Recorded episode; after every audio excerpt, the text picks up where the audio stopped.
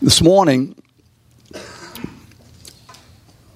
we're in one of those, I suppose, very unique chapters of the Bible. And although the event here is recorded in Mark and Luke, it's probably recorded a little more in detail in Matthew. And that is this this most unique never having occurred before and never since event. And that's the transfiguration of the Lord Jesus. And so you remember before I read the scriptures, verses 1 through 13 in chapter 17. Remember the background.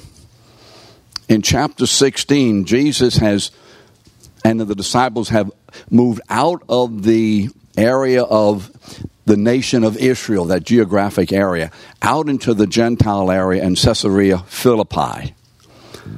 And it is a pivotal, pivotal or turning point, and Andy brought this out, where the emphasis in Jesus' ministry and teaching shifts from the crowds. It doesn't mean he's not going to teach the crowds anymore, but the emphasis shifts from ministering to others out there and teaching them and dealing with their issues to more of an introspection or a work among the brethren where the instruction of the 12 specifically and ministry to these 12 is going to be accentuated more than the ministry outside to other people. And in that context, you remember Jesus, as he begins this shift, he says to them, Who am I? Who am I? Who do people say that I am? And you remember the names and the terms and the, rather, the, uh, the, the answers.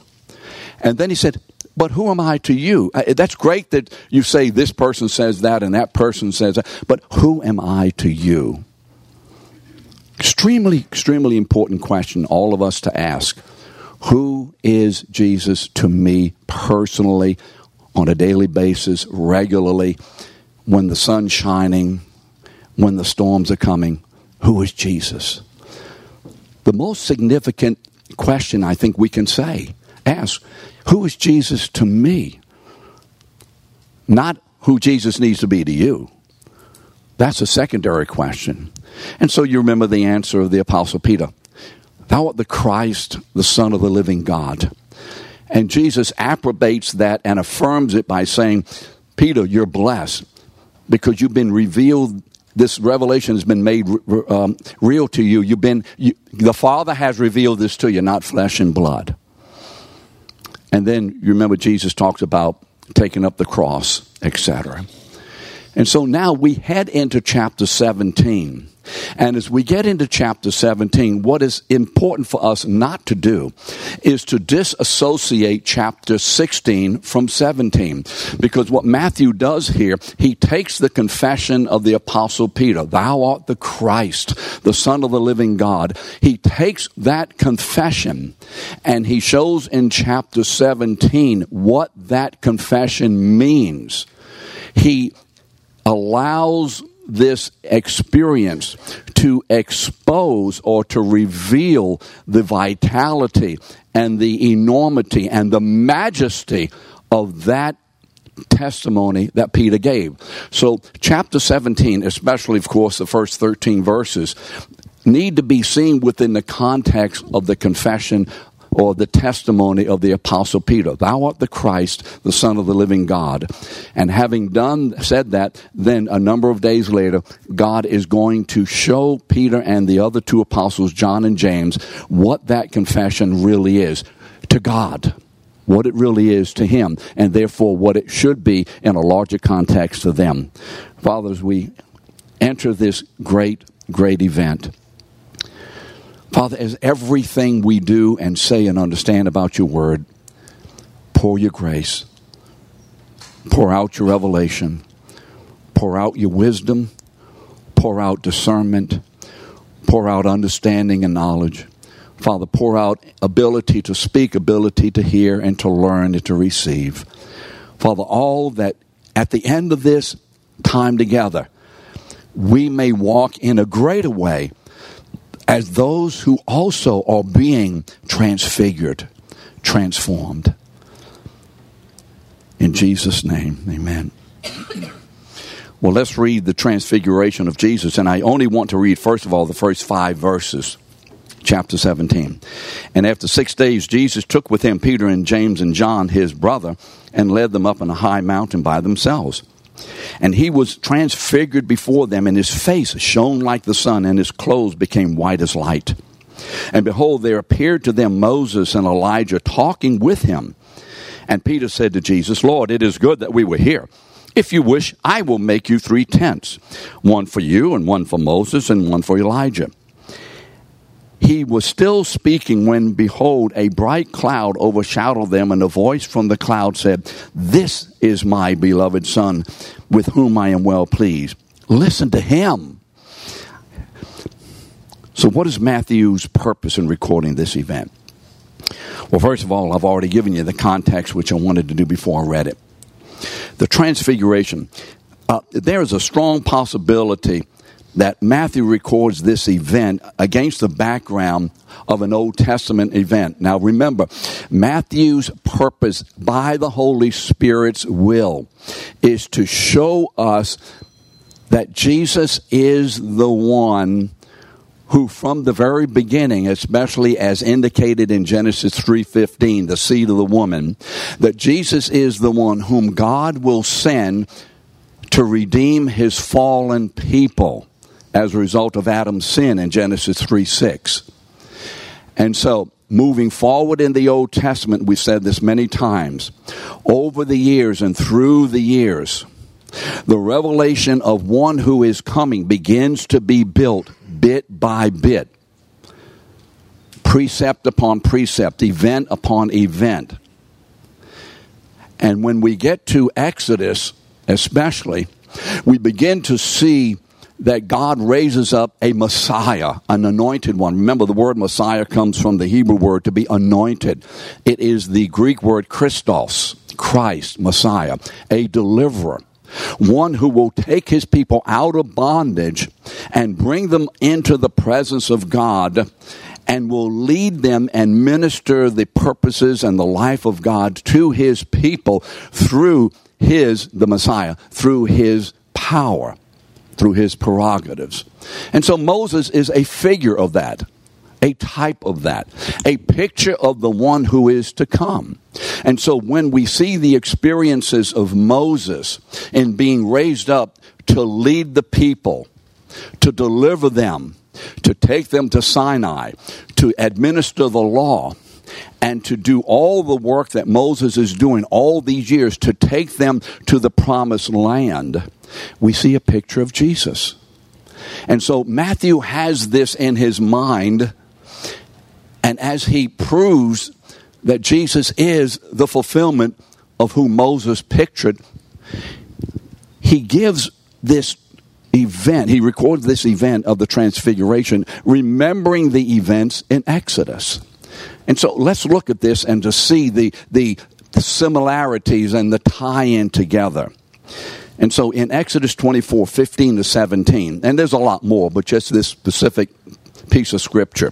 Here's what Exodus 24 15 to 17 says. And you remember, this is after the giving of the law, and Moses goes back up into the mountain, having been called by God. Then Moses went up on the mountain, and the cloud covered the mountain.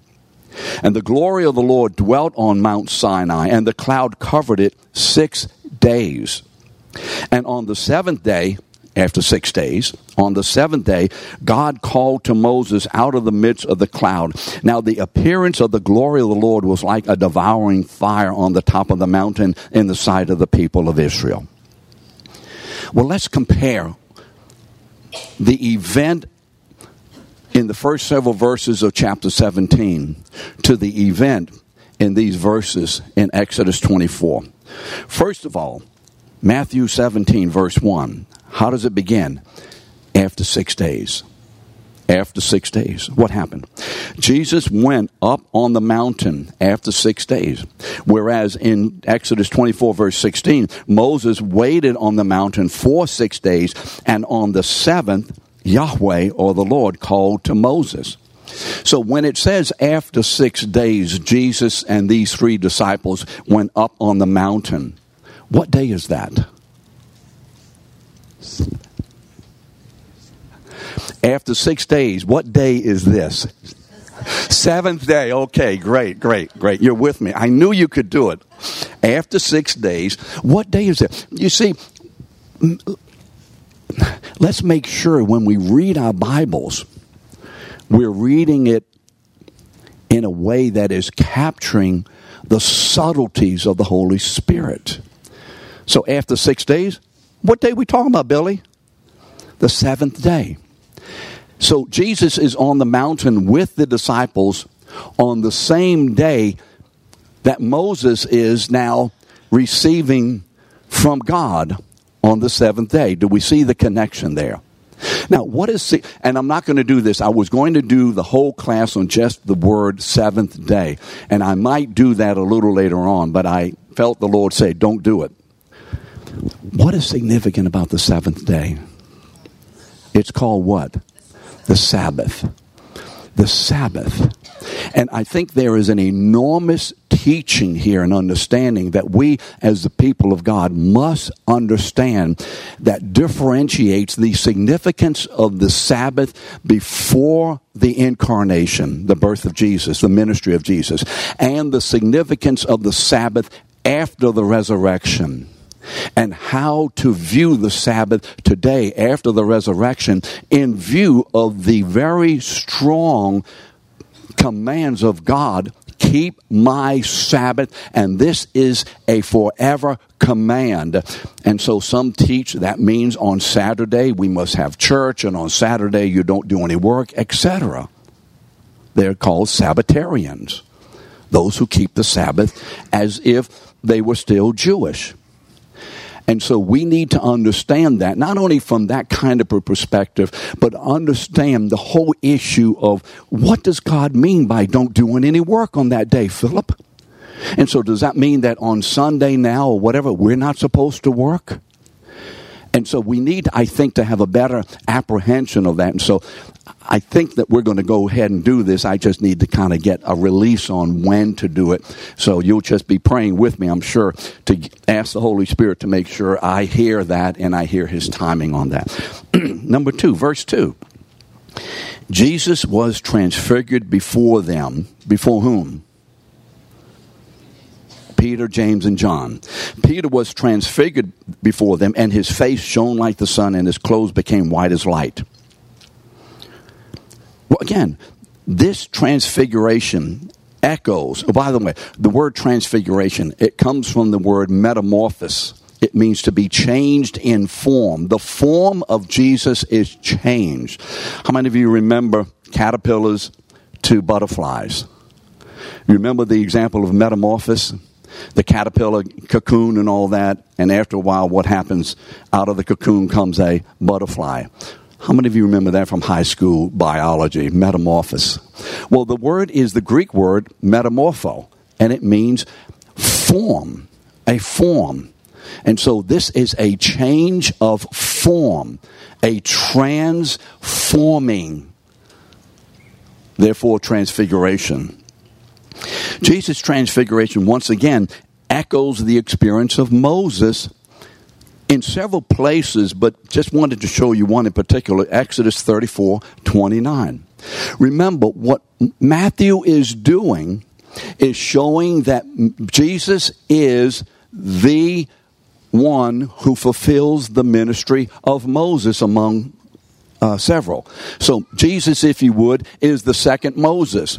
Jesus, if you would, is the one who fulfills the picture of deliverance as Israel exit, was exiled in exile and was delivered out of exile into the promised land in the Old Testament. Jesus is the one who will deliver his people out of exile. We were in the house and bondage of Satan into the promised land, into God's presence forever. So you see, he is the one who fulfills that picture of the Old Testament. So once again, what we see in the Transfiguration is another glimpse of something about the person ministry of Moses being fulfilled in the person and ministry of Jesus.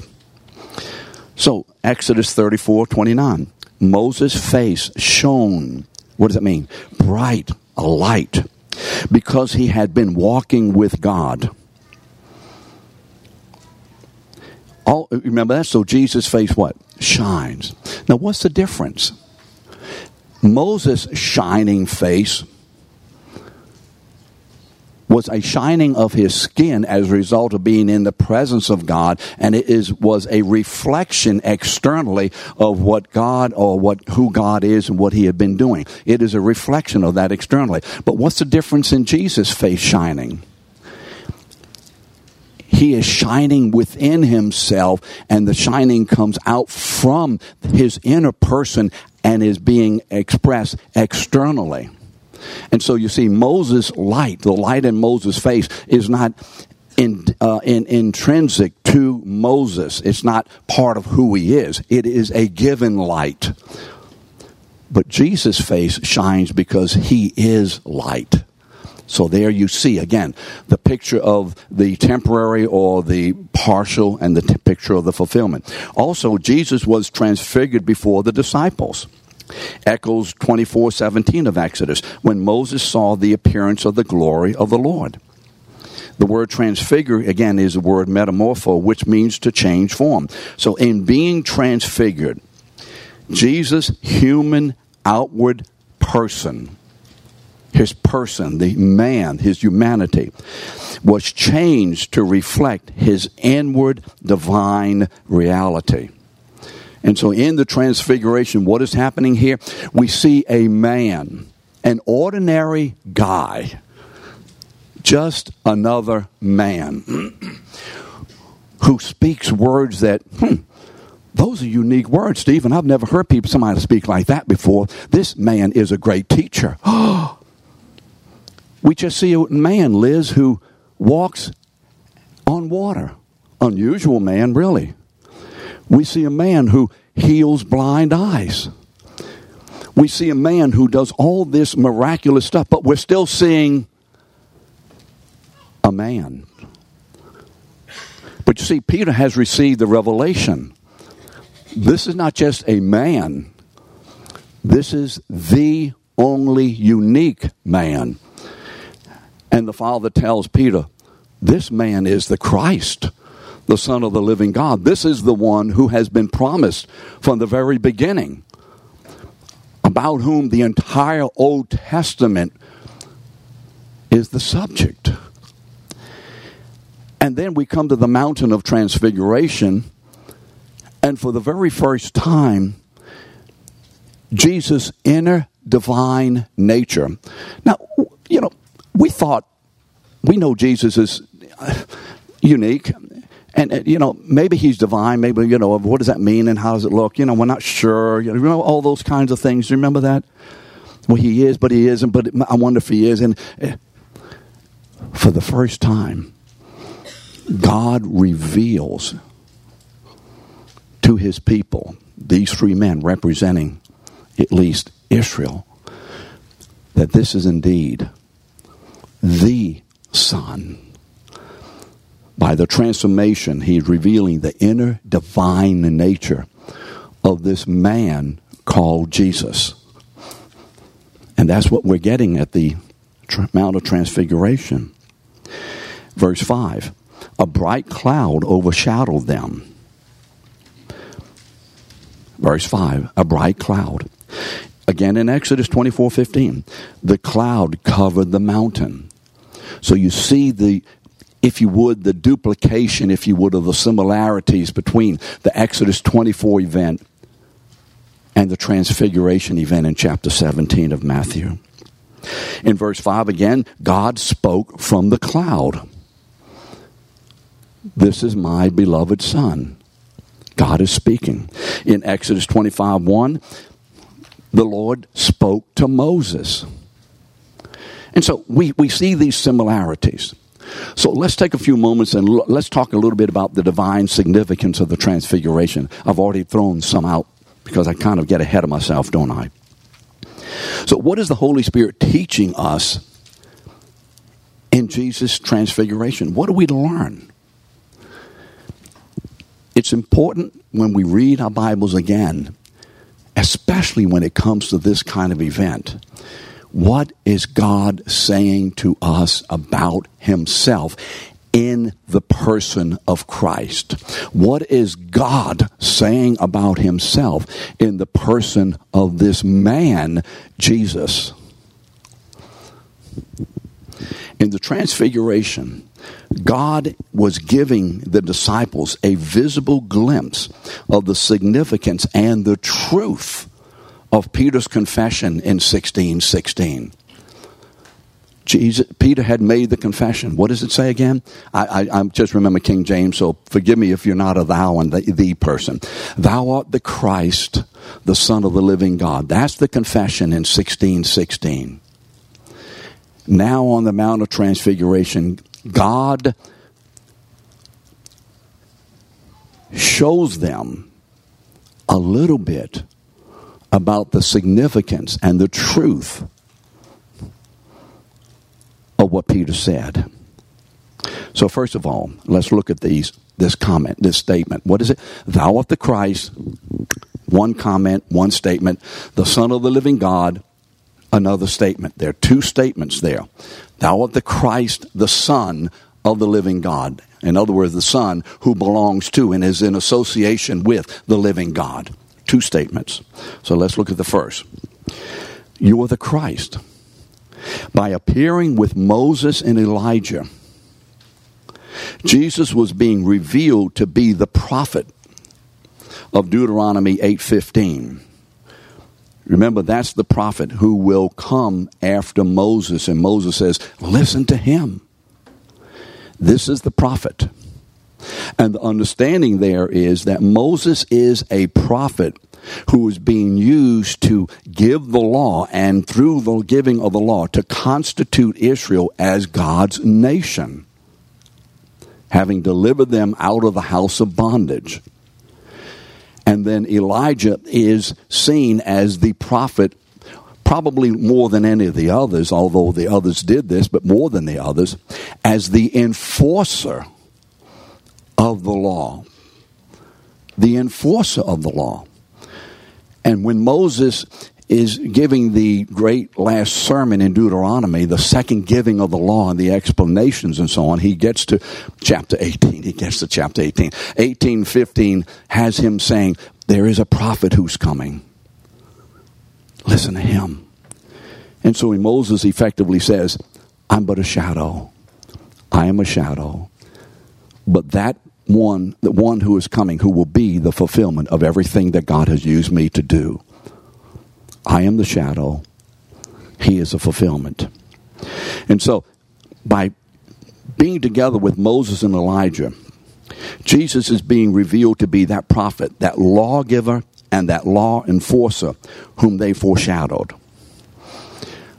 What do I mean by law enforcer? You don't obey,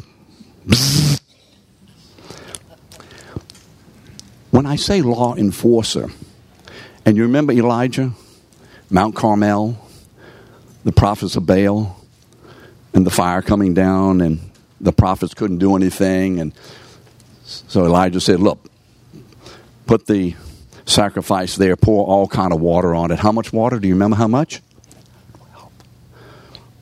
And so they poured a little water on it. They drowned the thing. I think it was 12, whatever's full, but I may be wrong about that. And then the fire came down from heaven and consumed it. And then, of course, Elijah gave the command to kill all the prophets of Baal, you remember? Hundreds of them. Well, what does a law enforcer mean? It means, I think, principally, that Jesus enforces the law by keeping it perfectly. He is the one who enforces, substantiates, causes it to be the way of God and the activity of God's authority in us by keeping the whole law perfectly.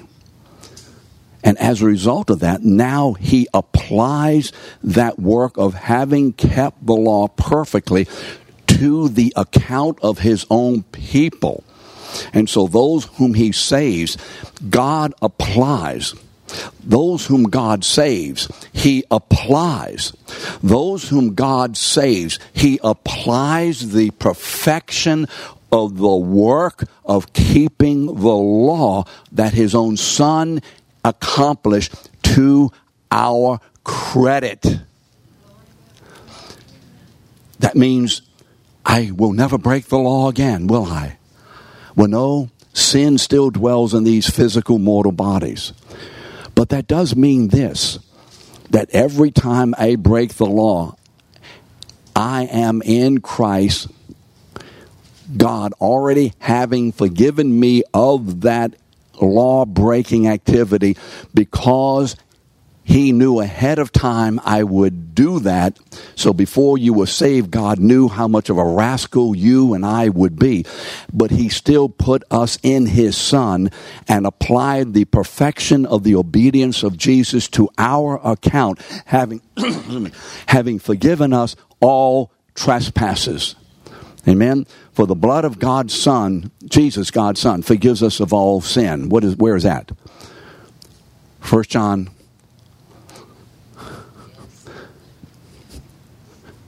Remember it? 1 7. Some of you were getting it, I think. And so, Jesus is the enforcer. And then, secondly, to those whom he does not save, then he enforces his right as a man who is the only man who has earned God's favor. Jesus is the only man who has, through his own personal nature, character, and work earned God's favor. He earned it. Adam was supposed to, he did not. Jesus came and he did what Adam was to be. Therefore, God gave to Jesus the inheritance of the nations, don't you see, in Psalm 7, uh, 2, verses 7 to 8. He earned it. We can't earn it, but he earned it on our behalf and for us, correct? And now, those who are not in Christ, now Jesus has the authority to apply the penalty of breaking the law. So when I say law enforcer, that's mostly what I'm talking about. And so we have that, I think, activity right there. So, thou art the Christ. Jesus is the Messiah, the one who comes to fulfill the delivering purposes and redemptive purpose of God for his people. Moses and Elijah show that. I know that some think, and, and it's okay, that Elijah, because he never died, he's going to be the one in Revelation, and but I don't know. But the significance of Elijah is not that. The significance of Elijah is what it says about the very person of Jesus in relation to the law. That's the significance of Elijah. And also remember, Elijah was John the Baptist, fulfilled in John the Baptist, the one who prepared the way. Now, the Son of the living God in transforming Jesus' physical appearance, God demonstrated and proclaimed the inner divine nature of his Son, which hitherto had been cloaked in his humanity. So, demonstration. Let's talk about two things a demonstration and a proclamation. First of all, how does God demonstrate Jesus' inner divine nature? Well, what does the word say in Matthew 17? Jesus' face shone like the sun, and his clothes became white as light. You see, again, once again, this is reminiscent of Exodus 34 29 and 30. When Moses came down from the mountain, on Mount Sinai, with the two tablets of the testimony, the law in his hand.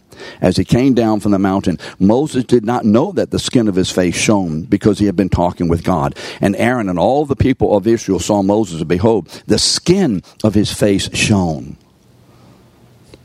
When Jesus, the Son of God, took to himself when sorry, when, when the Son of God took to himself the humanity, the soul in the person of Jesus, his essential divine nature was shrouded from public view, only to be revealed through his words and deeds, which I said before. So we knew something was unique about Jesus, but maybe we weren't sure. Or maybe we were more sure, but we were afraid to say something because of what others would think we're crazy. What do you mean he's divine? Are you goofy? Divine? Only God is divine. So you see, we have these dynamics.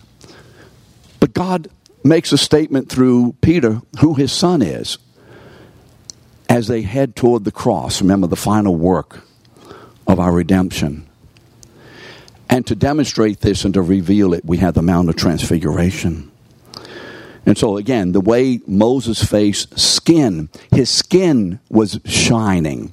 You notice the, you notice the specificity of the word. It doesn't say his face shone, does it?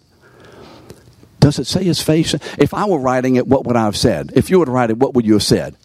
His face shone. Right? Andres, wouldn't you say, you know, his face shone? Look at the specificity of God. The skin on his face shone. Why such specificity? It shows that the inner person was not being revealed but a person external to Moses was being reflected in the face of Moses. Where in Jesus' case, his face shone. It doesn't say the skin of his face, his face shone. That means that his whole face was the container of inner light. And through this face, inner light came forth to show that his inner nature is one of light. You remember Jesus says in John 8 12, what? I am the light of the world. I just want to, again, look at the specificity of the word. How could anyone writing this word thousands of years ago know he had to say the skin of his face because one day somebody else is going to say his face shone? How can anyone know these things? How can they? They can't, can they, Harold? Who alone knows? Only the author of the book. And it's not a man, he's a king of glory. Such specificity. So his light shone. Let me get back to my notes to see what I'm saying next. This wears me out walking all this distance. Remember Philippians 2 7 and 8. Jesus took upon himself the form, morphe, the form, morphe, that same transfigure, that metamorphosis, the morphe of a servant, and was made in the likeness of men. Secondly, why does light? Again, Jesus' own words I am the light of the world. 1 John 1 5, God is light. So out from the very person of Jesus comes the revelation of the very nature of Yahweh Himself. Yahweh. And so, what is the first command in the Bible? What is the first command in the Bible? Genesis 1 3. Let there be light. And God immediately, on the first thing He does, He brings forth a visible revelation of His inner character light. There's a lot more to say about that in John's Gospel, but we don't have the time. As Moses experienced the glory of the Lord on Mount Sinai, so also the disciples experienced the glory of the Lord in Jesus' appearance on the mountain. I need to move on. Oh, I'm almost, I'm, I'm doing okay. Just as the cloud covered the tent of meeting, you remember the tent of meeting in the Old Testament? The tent is finished, the tabernacle. And what happens in chapter 40? The tabernacle is completed, it's finished. And the cloud of glory descended on that tabernacle, so much so that no one, not even Moses, could enter. You remember in Second Chronicles, chapter 7, after what's the king's name? Solomon has prayed that the Lord would remember this temple and would honor the people and, and etc. And, and after he finishes praying, what happens? The cloud of glory fills the temple. Solomon, this, this exalted king who sits on the throne of God over Israel, not just the throne of Israel, but of God over Israel, prays. This exalted king prays. And the temple, which is completed now, is filled with the glory of God.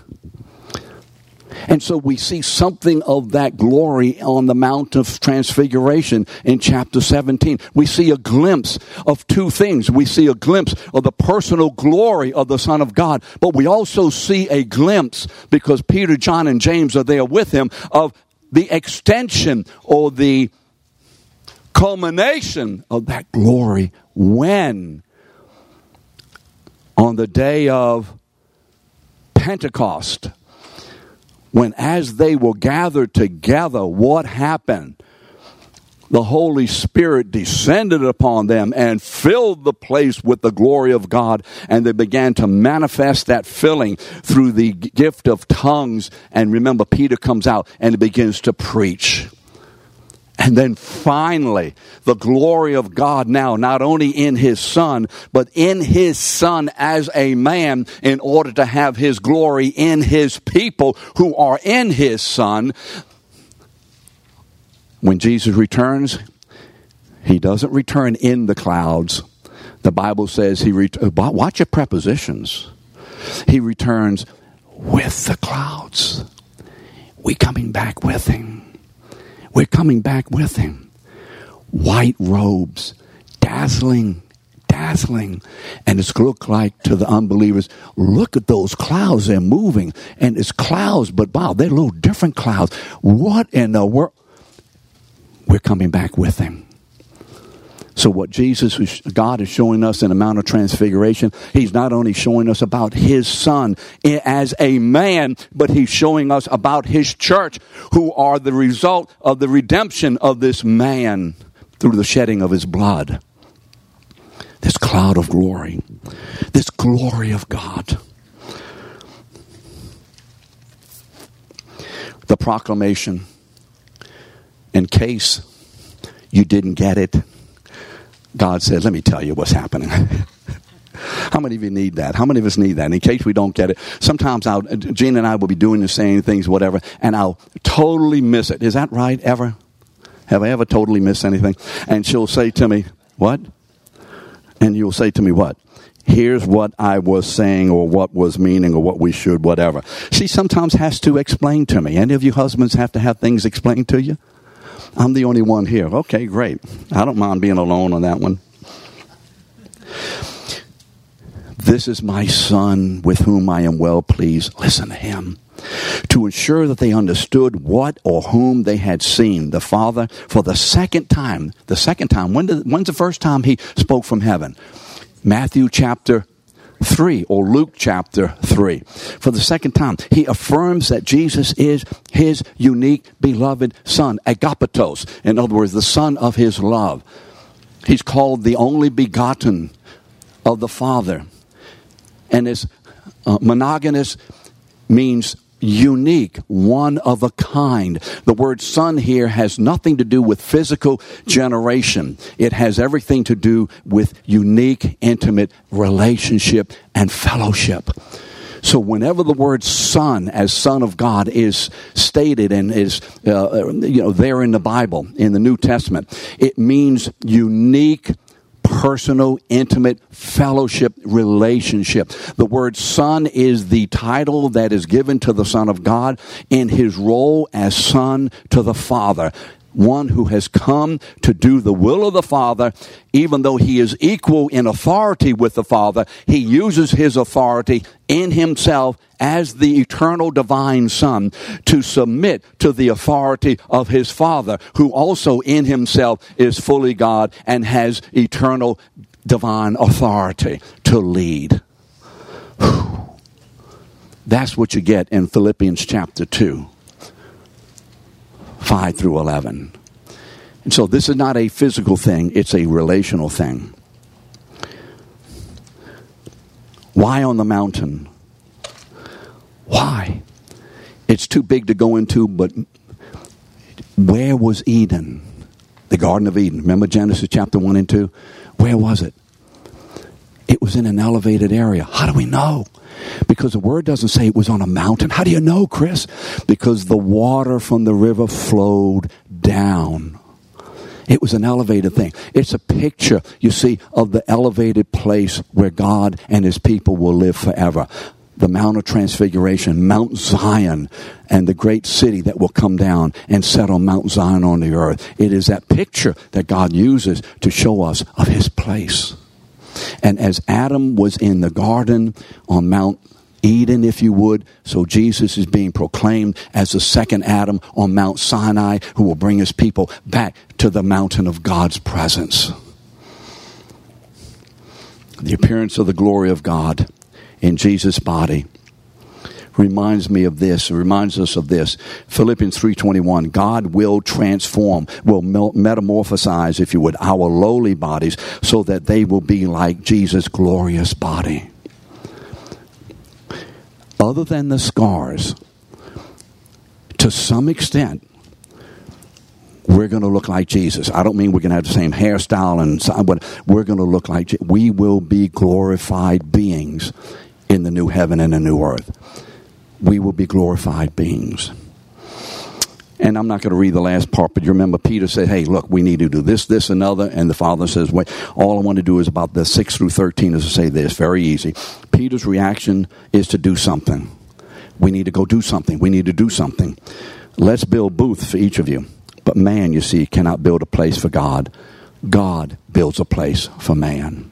Amen. Next week, we'll take the rest of the chapter, hopefully.